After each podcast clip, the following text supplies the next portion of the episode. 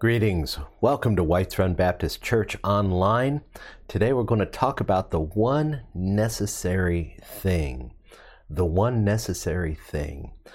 At the beginning of each year, I like to devote one sermon to kind of getting us kicked off for the year, review the previous year, be able to set priorities and goals for the upcoming year. It seems to be a time of year when people like to do that kind of thing, and so I like to help by putting a biblical perspective on it.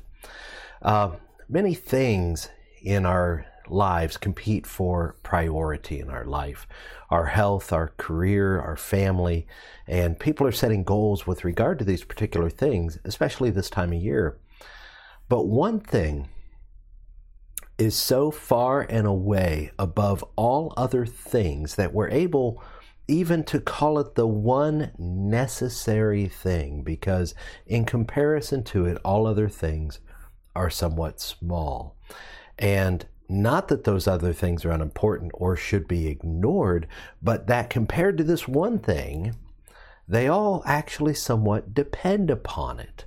And this one thing is devotion to knowing Jesus Christ. This is how the Apostle Paul referred to it. He said, I count everything as loss compared to knowing Christ. This one thing effectively then gives the purpose, the motivation, the direction to all the other things in our lives. It becomes a foundation of all those other areas in which we wish to progress. So, what are the benefits of putting this first? And how can I make sure that this is a priority for me in this coming year? We're going to find answers, answers in the letter to the Philippians. So we'll be in Philippians. We'll be starting in chapter 3, verse 2. The letter to the, to the Philippians was written around AD 60 by the Apostle Paul, and it was written from prison. Now, the Apostle Paul was martyred. He was killed by the authorities around AD 64 to 66. And by the time he writes this letter in AD 60, he had been ministering already for over 20 years in the name of Jesus Christ. So this letter comes to us with a great deal of authority, with a great deal of perspective. A man that had seen many wondrous things done in the name of Jesus Christ, many people converted, but he had also been stoned and left for dead. He had also been persecuted in almost every place he went, and he had even been persecuted to the point of being in prison for the faith. And so when we receive this letter, as the Philippians received it in the first century, we receive it now we receive it with the understanding of who this man is and what he had experienced, and the great grace that was given to him by God, and the effect it had on his life. And so let's read it with those things in mind from his perspective, from one who had served the Lord in good times and in bad, who had seen it all, even the, the persecution of prison for his faith. And so we're going to join him in Philippians chapter 3, starting at verse 2. And we're going to read this as if we had just received it ourselves.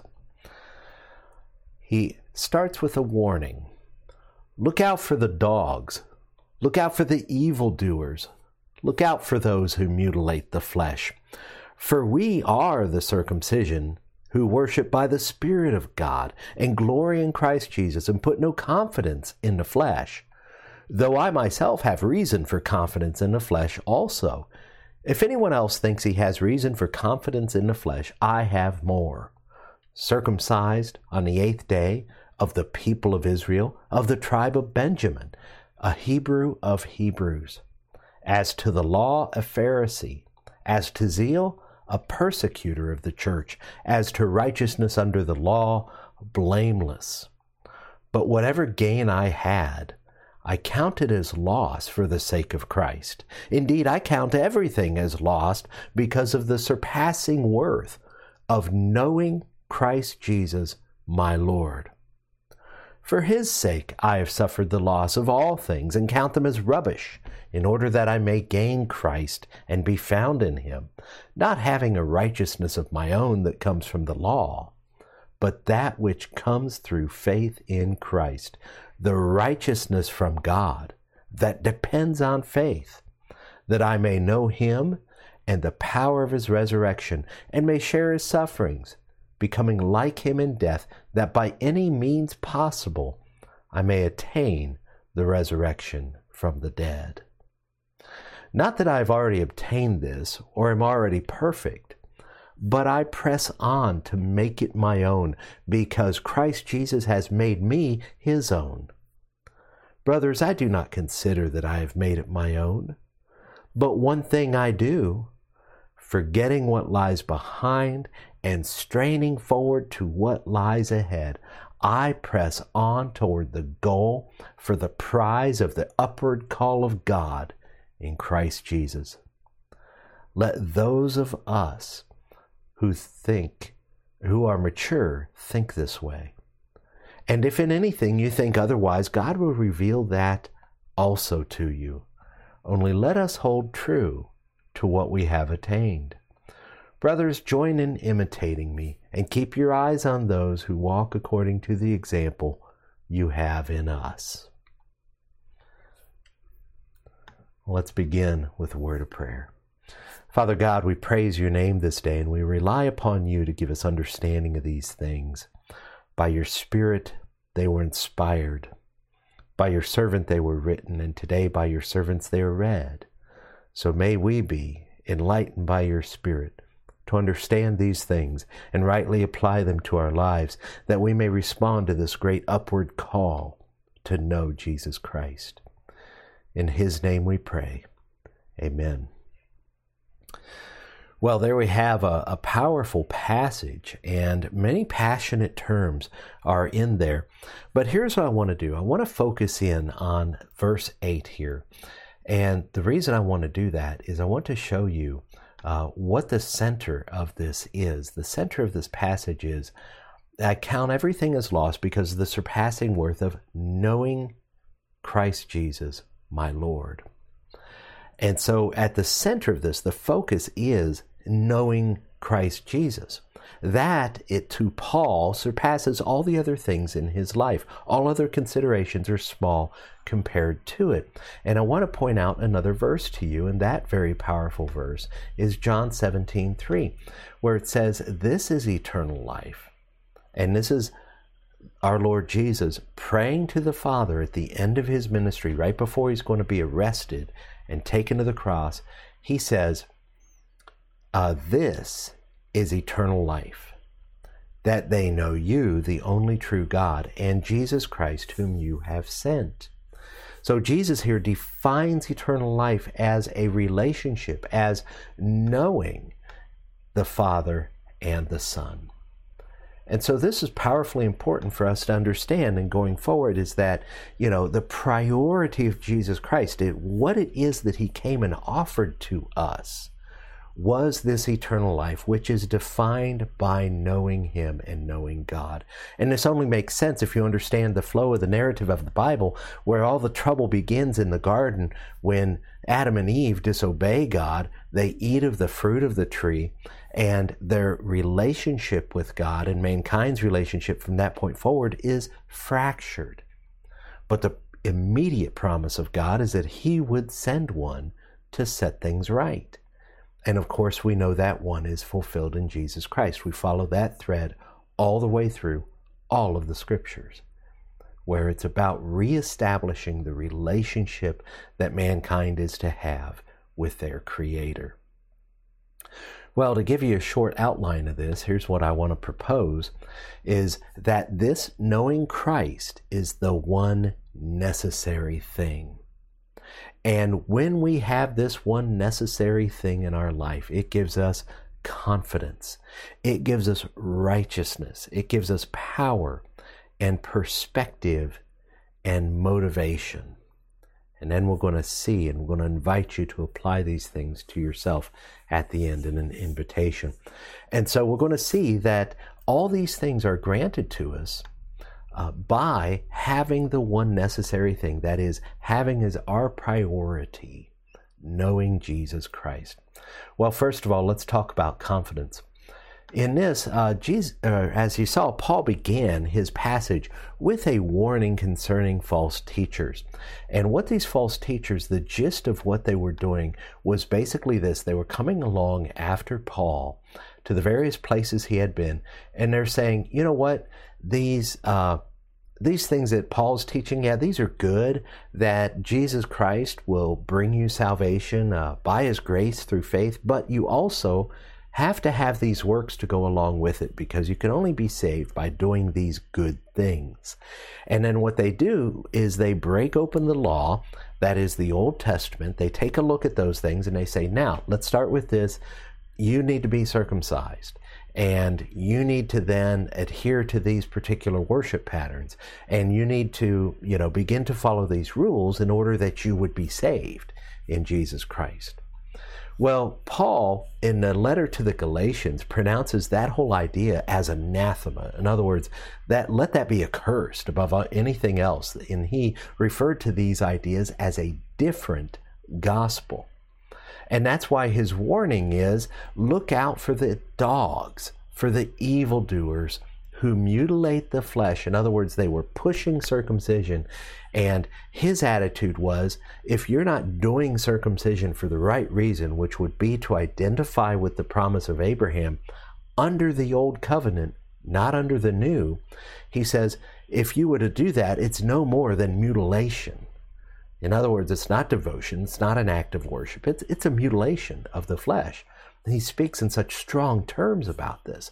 And he goes, We're the circumcision. That is, he refers to it in the book of Romans, the circumcised of heart. We're the ones who are the true circumcision who worship God by the who worship by the Spirit of God. Remember when Jesus spoke to a woman at the well and he said, uh, A time is coming and is now here when those who worship will worship in spirit and in truth. See, her question was one of religious practice. Should we worship here in Samaria or do we have to go to Jerusalem to worship like the Jews do? And he goes, Hey, look, it's not really either one. It's not about the place, it's about worshiping in spirit and in truth. And so this is what Paul is warning them against. And then this, what we have is basically a kind of a digression that we're studying here. And so, in a way, works are necessary for salvation because they testify to the salvation. No one can claim to be truly saved in Jesus Christ and yet not have good works. This is what James was teaching in James chapter 2 when he says, uh, faith without works is dead. In other words, if you say you have faith but you don't have the works to back it up, that's not real faith. It's dead faith.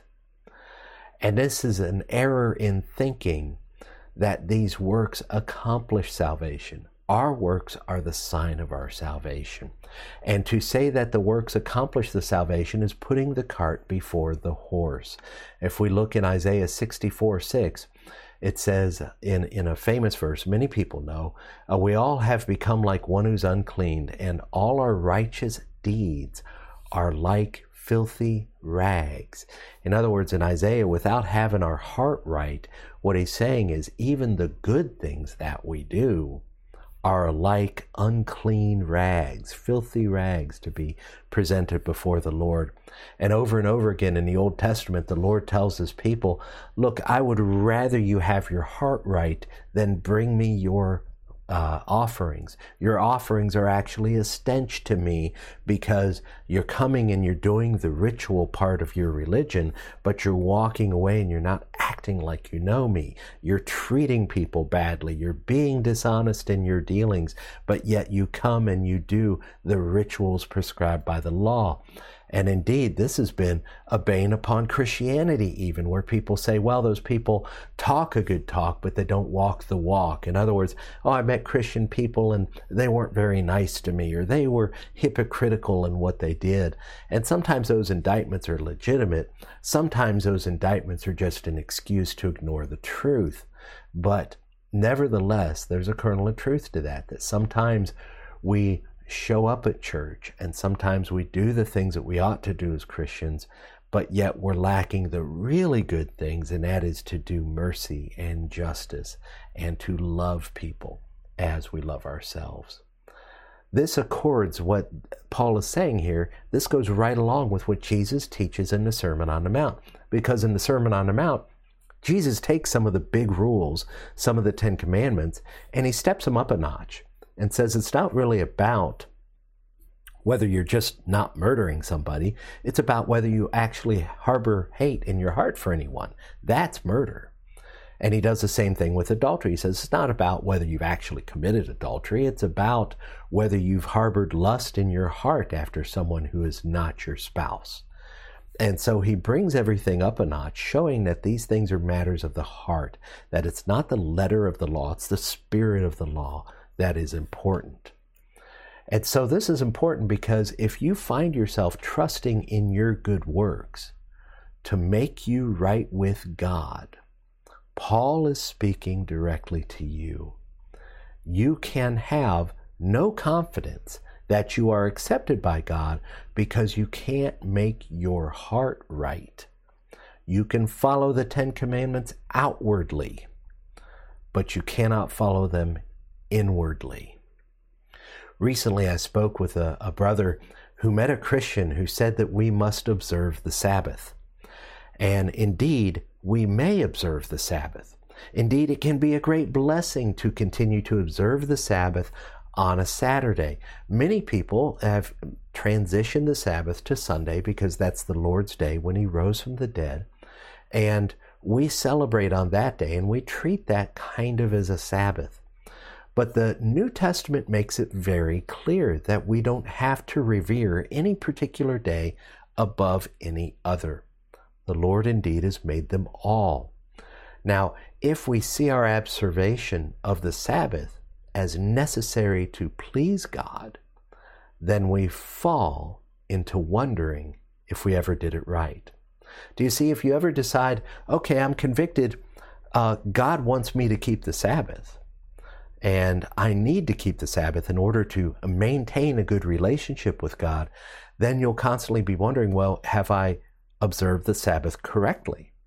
And are there other things I should do? Because alongside the commandments for the Sabbath in the Old Testament, there's all these feasts and everything to observe. And all those can be special and great and edifying, but do, do I have to observe those and must I observe them in a particular way? And then things get very difficult because as we begin to observe those, those other feasts and things, they require that we would go to Jerusalem. Well, that's simply not an option for many of us. And Many of those things require sacrifices to be done, but we know Jesus fulfilled the sacrifices. Do you know he's also fulfilling all the feasts? Do you know that Jesus has also fulfilled the Sabbath? That the book of Hebrews describes him as our final Sabbath rest? The rest that the people of Israel were looking for in the land, the rest that the Sabbath teaches about and speaks of, is the final rest in Jesus Christ Himself, where we will rest from our struggles with sin, we'll rest from the difficulties of the world, we'll rest from the weariness of the fall. So many people will come along and, and try to say, well, you've got to do this, you've got to do that. And indeed, we're allowed to do anything we want to really as long as it's not a sin. We can observe whatever feast we want. We can worship God in our own particular ways. The Spirit leads us.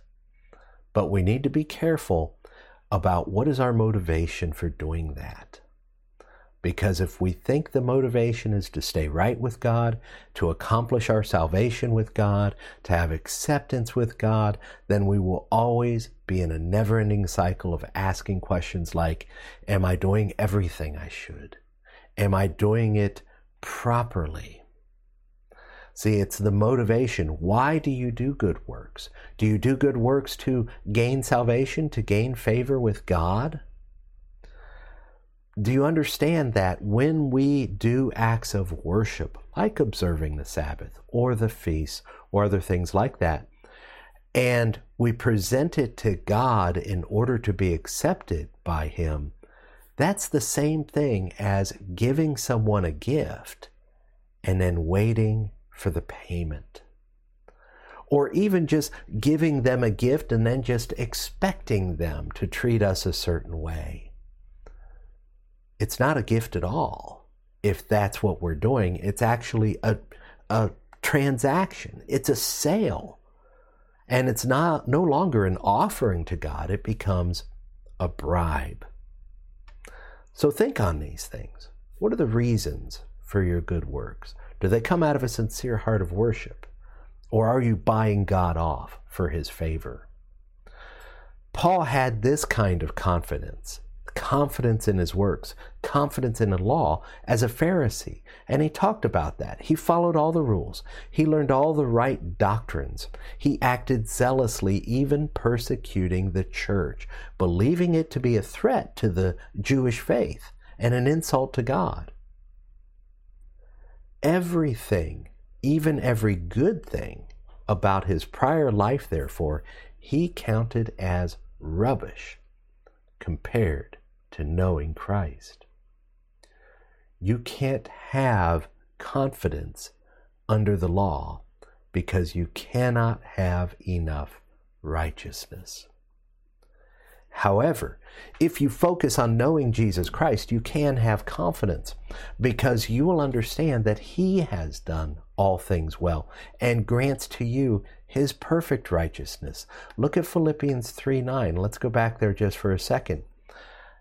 He says, To be found in him, not having a righteousness of my own that comes from the law, but that which comes through faith in Christ, the righteousness from God that depends on faith. So, in other words, you don't have to manufacture a righteousness of your own to please God. It is pleasing that you would rest in His righteousness. And as all your confidence and faith is put in the person of Jesus Christ, then He will begin to reveal to you what you should do and even grant you the power to do those things. And we'll talk about power later, but now let's talk about righteousness for a moment. The word righteousness simply means a right standing with the law, and therefore a right standing with the lawgiver, that is God but unfortunately, the righteousness we earn from performing works of the law is insufficient to erase our sin because all have sinned and fall short of the glory of God. In other words, if we wanted to be righteous before God, we would not only have to do all that the law tells us to do, but we would have to be free from sin while we did it. That's why Jesus Christ had to come. He was the one that was truly free of sin, and he wasn't even born of man, but only of a woman, so that he didn't even receive the guilt of, of, Adam upon him. And then he lived a perfectly righteous life. He did all the right things, he did none of the wrong things. And then he took that life and made it a payment for our sins. And because of that, then he takes our sins upon himself. He is able to grant us his righteousness. And so this is the great transaction that happens. He takes our sins, we receive his righteousness. Listen to how it's referred to in the book of Romans here. It says, Now the righteousness of God has been manifested apart from the law, although the law and the prophets bear witness to it the righteousness of God through faith in Jesus Christ for all who believe. That's what's been revealed. For there is no distinction, for all have sinned and fall short of the glory of God, and are justified by his grace as a gift through the redemption that is in Christ Jesus, whom God put forward as a propitiation, that is a payment, by his blood to be received by faith. This was to show God's righteousness, because in his divine forbearance, he had passed over former sins. And then look what he says here it was to show his righteousness at the present time, so that he might be just and the justifier of the one who has faith in Jesus. And so, verse 26 there says that he might be just, that is, he would be right with the law in what he did, but then he would also be the justifier in that he's the one who makes us right with the law. And so our right standing with the law is granted by God through faith in Jesus Christ. And there is no other way. there is no other way, and that's how he begins this passage because look what he says in verse 20, right before the verses we just read. He said, By works of the law, no human being will be justified in his sight, since through the law comes knowledge of sin. So then the natural question is why why then even give the law if the law couldn't make us right with God?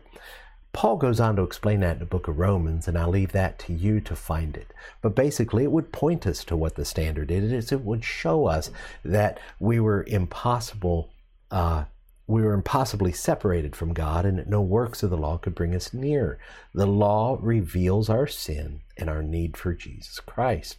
So, in this relationship with Jesus Christ, then, this relationship of faith, then we're not worried about whether we've done well enough today to stay on God's good side. Rather, we stand on the perpetual righteousness of Jesus Christ. If I am represented in heaven by the righteousness of Christ today, I will be represented there tomorrow. And that takes away this angst of always wondering if I've done enough? And what I have done, have I done it well enough? And have I left anything undone? And have I done anything that is amiss? We're now free to worship Him however the Spirit of God leads us to worship. So, our confidence, as he says in, in Philippians here, our confidence, therefore, is not in the flesh. See, those that trust in the law and everything, their confidence is in the flesh, that is, in themselves and what they're able to do. But the confidence of a believer in Jesus Christ is in Jesus Christ.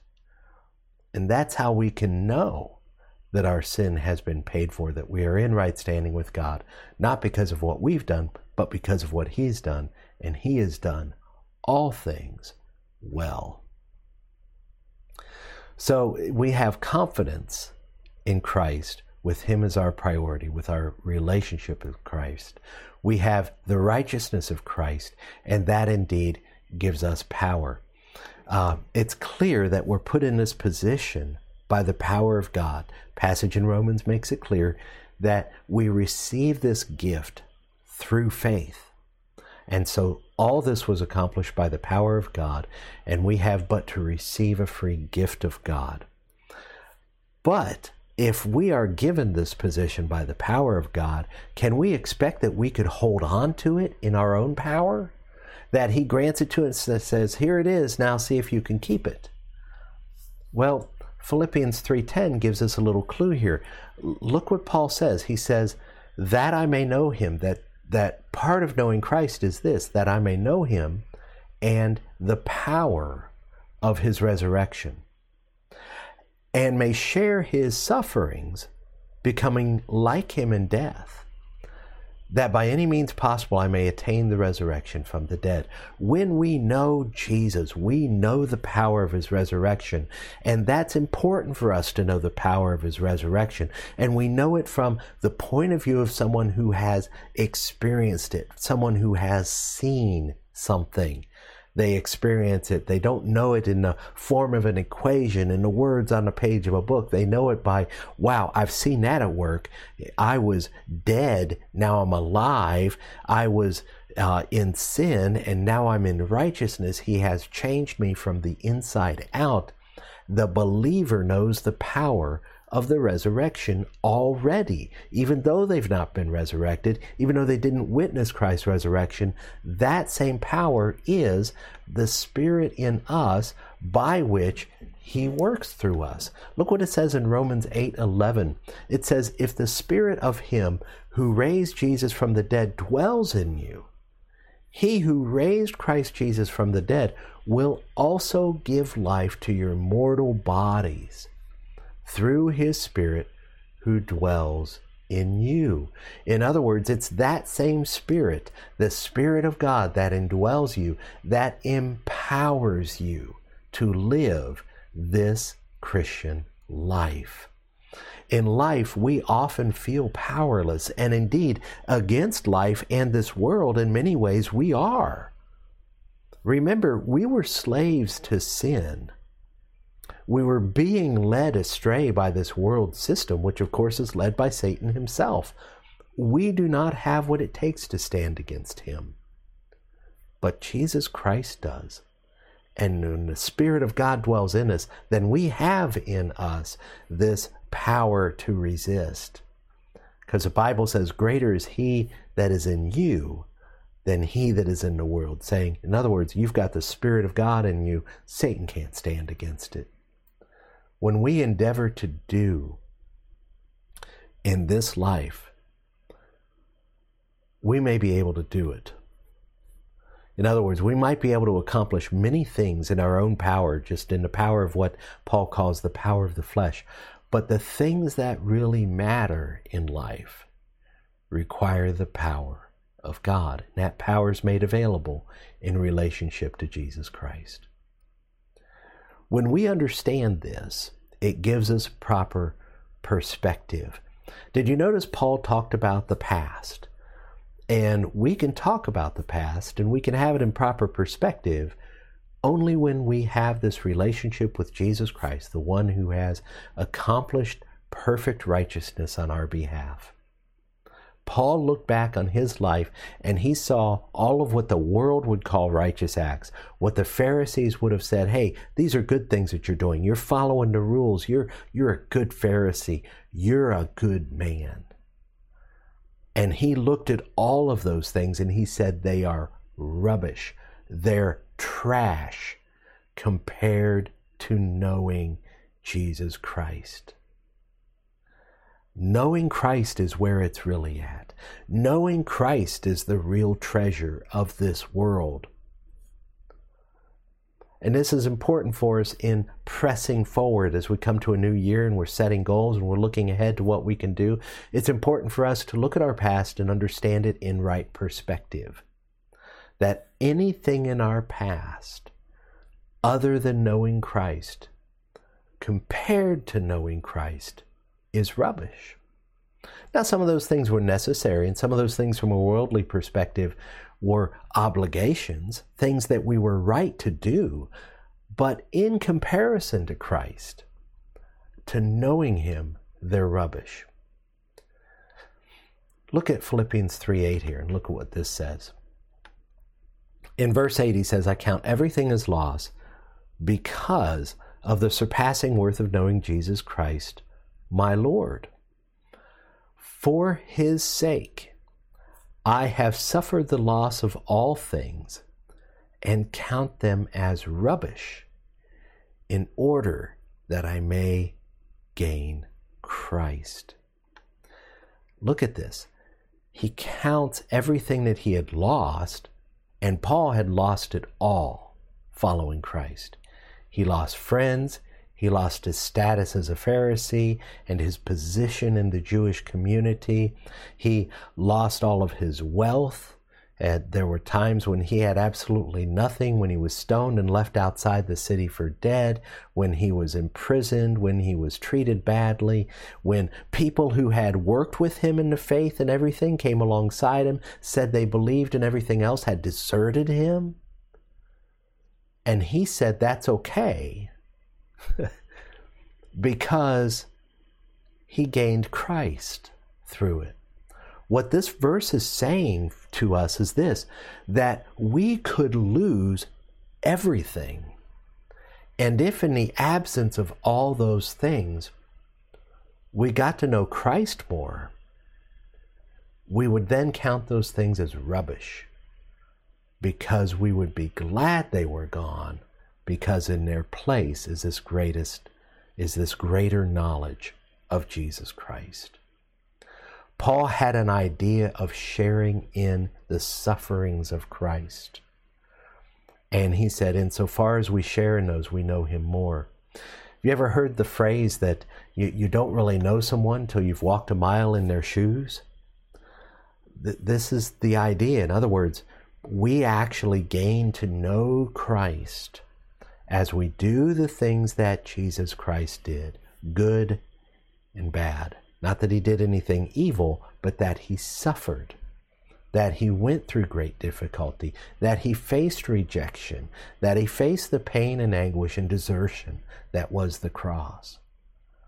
And so far as we share in those sufferings, we grow to know him more by sharing in something that he partook in. I think, based upon what we're seeing here, how very sad it is that many people, many Christians, spend all their energy asking God for stuff. And then they do their best to be good Christians to earn that stuff. When it is that very stuff that clutters their lives and hinders their relationship with Jesus Christ. Knowing Him and the power of His resurrection is the highest privilege we have. And joining Him in His suffering supersedes all the comforts of life. Because if we take part in His sufferings, then we learn by experience the power of His resurrection, a power that is not just relevant later when we are resurrected, but can make all the difference now as we grow to experience it and know it and therefore know Jesus Christ. Wow. So if we think about this, that this gives us the proper perspective of life, that this says many great things, and this becomes then our motivation. Look how it motivated Paul in verse 12 here. He says in verse 12, Not that I've already obtained this, obtained what? Well, everything he just got done talking about this knowing of Christ and knowing the power of his resurrection and all this. In other words, Paul says, says these things, and Paul sincerely means these things, but Paul means to state very plainly look, I'm not there yet. I haven't totally obtained this. In other words, I'm not so obsessed yet with the resurrection of Christ and his power and knowing Christ, and I'm not so to the point that I've counted everything rubbish as to have perfect peace, perfect acceptance of the present, perfect relationship with Jesus. He admits right up front, I have not already obtained this. I'm not yet perfect, but I press on to make it my own because Jesus Christ has made me his own. What is the motivation of Paul to press on, to know Christ more? His motivation is because Christ has made him his own. And what that means is Christ has saved him. What Jesus Christ has done for you is your ultimate motivation to get to know him more because of what he has already accomplished for you the complete regard of all things as rubbish compared to knowing Christ is something to attain to. He says, I count them all as rubbish. In other words, that's his philosophy, his conviction of the truth. But like all things, he wasn't quite there in totally being able to live it yet there had to be moments for Paul when things got a little out of order in his life, when he cared maybe a little too much about what some people thought, or maybe he fretted over some detail, or maybe he experienced some fear about the things that he was facing. He may have moaned occasionally under the weight of difficulties. We have to remember Paul was human, and he shows it here when he says, I'm not quite there yet. And neither am I, and neither are you. We're not quite there. But, he says, he presses on because Christ Jesus has made me his own. The proper Christian life is motivated by the finished work of Christ. What we do, we do out of a knowledge of Him, and not just an academic knowledge, but a knowledge as that of a friend, as that of an of someone that you know intimately and personally. And Paul sees improving relationship with Jesus Christ as the prize itself. Take a look at what he says in verse 14 here. I press on toward the goal for the prize of the upward call in Christ Jesus. I want to I want you to look at this idea of the upward call of God in Christ Jesus. And here's what I want you to notice that this is a call of direction. It's not a call of position. And a call of direction implies continual movement, perpetual movement. If he was calling you to a position, you would make your way over to that position and you would remain there. But he's calling you to a direction. When he saw his disciples on the shores of Galilee, he told them, Come, follow me. He didn't say, Come over here. He said, Come, follow me. And then he traipsed all over the countryside and all over Judea and, and Galilee and all the way over into the lands of the Gentiles and everything else. It was a process he was calling them to. And it was a process that even they never fully obtained to. It is an upward call, a call toward himself this is radically different from the faith of many people who think that the call of God is a call for you to come down the aisle and join the church and be baptized and then sit there in that position as a Christian. But the very essence of being Christian is an essence of movement, of direction, of following, not ever having fully obtained it but being able to see it and being able to press on toward it. That is the prize. The prize is this upward call that we can know Him more, that we would ever be straining forward, as he says in verse 13, and pressing on, as he says in verse 14. In other words, there's a difficulty, a striving together with God in this. And I want to make it very clear here, as we've covered a lot of ground today, I want to make it crystal clear that although Jesus Christ has done the work to provide us salvation, that is when our work begins, not toward salvation, but toward Jesus Christ Himself. And as we start this new year, ask yourself, why am I doing what I do for Jesus Christ? Am I doing it to because I think he's up there keeping track and checking off in a box whether I've done it or not? Am I doing it so that he'll bestow upon me what I consider to be blessings? Or do I do it just because He has called me to? Do I do it just because I am following Him? Do I do it just so that I might share in His work? That is what we strive for to be rightly motivated in following Jesus Christ.